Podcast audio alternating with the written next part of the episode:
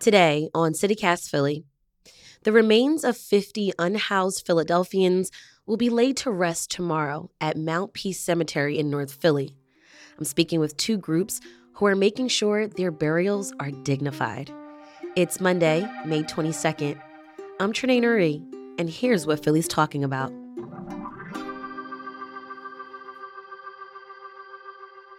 Michele Wexler, Program Manager of Homeless Services at the Department of Behavioral Health and Intellectual Disability Services. Thank you for being here on CityCast Philly.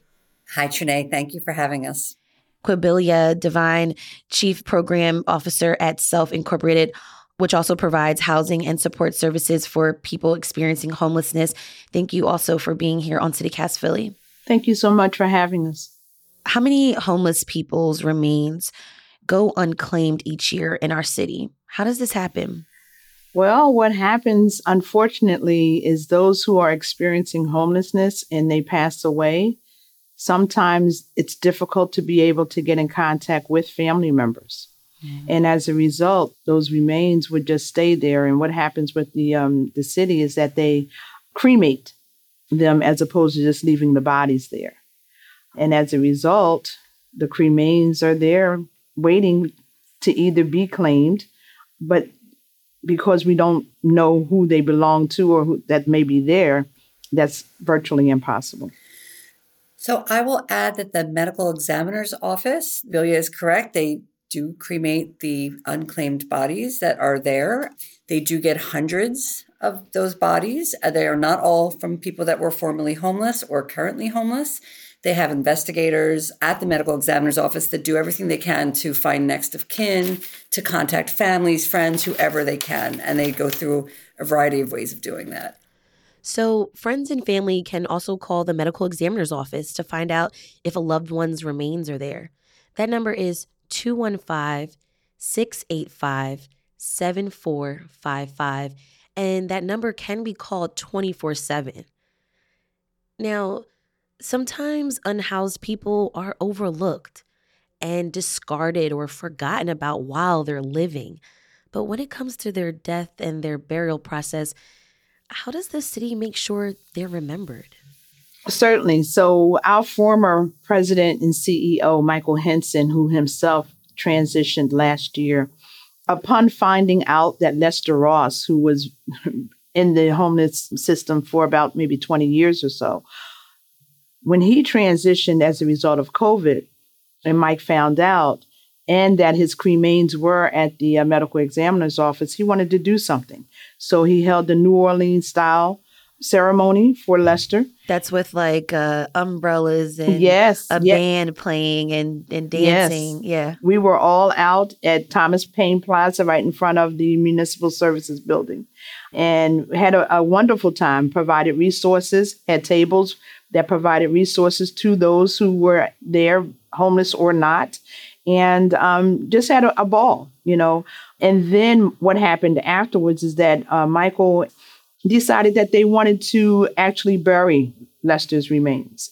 And when they went to do that, found out that there were others in addition to Lester who were homeless when they transitioned and wanted to bury them all.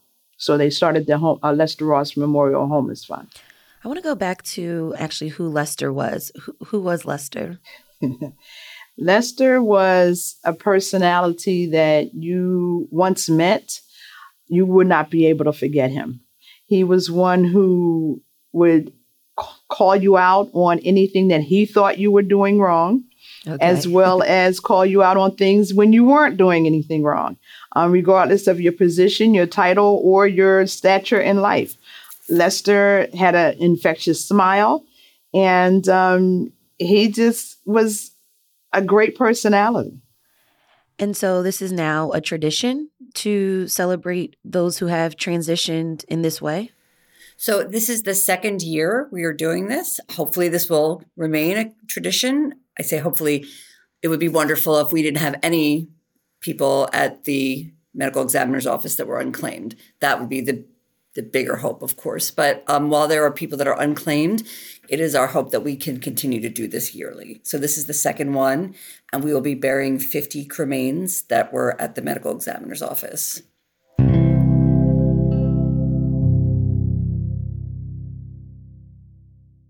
I want to talk about the actual ceremony. So, uh, Mount Peace Cemetery in North Philadelphia will be the final resting place of these individuals.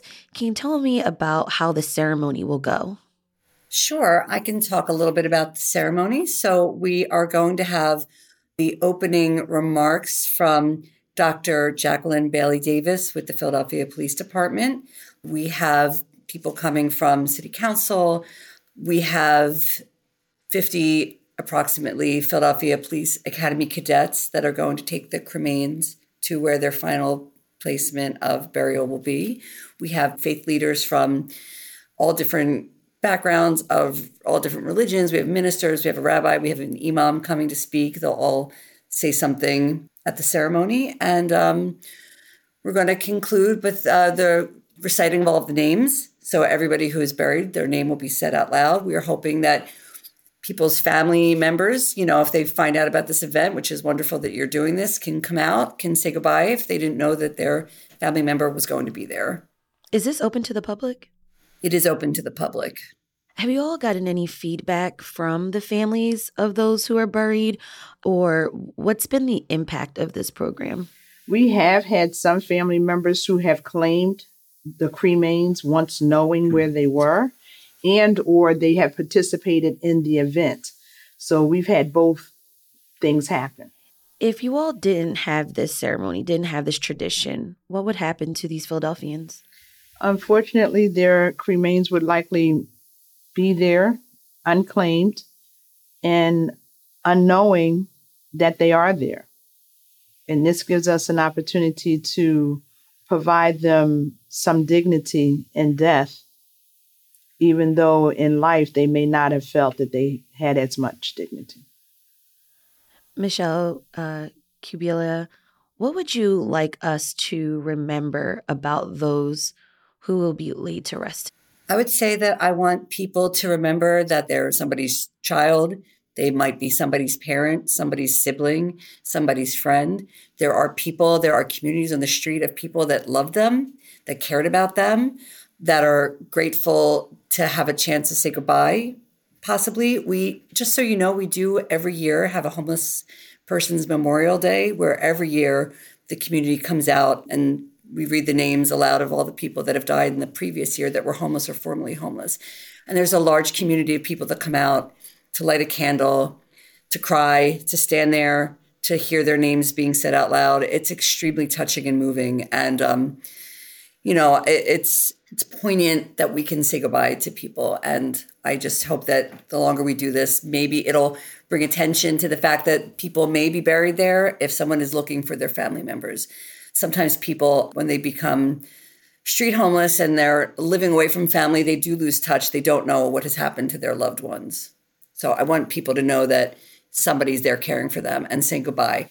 And I'd like for people to know that these are Philadelphians and as the city of brotherly love and sisterly affection, we need to be mindful that despite where a person is in death, does not mean that they should just be forgotten.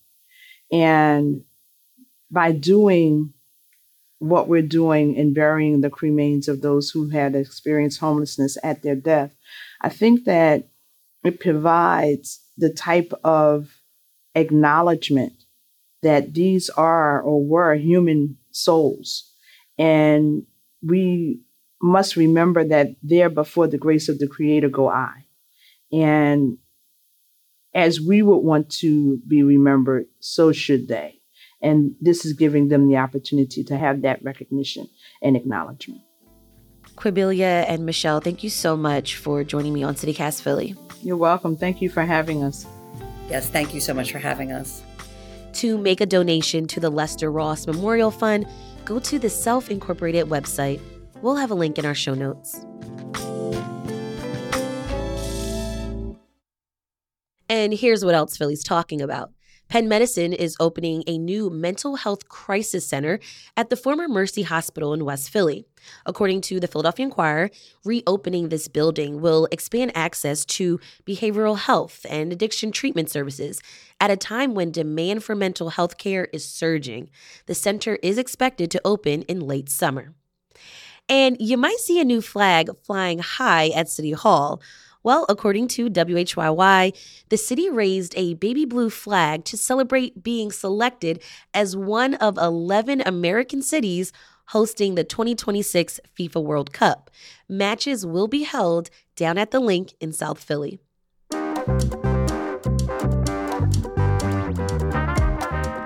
That's all for today here on CityCast Philly.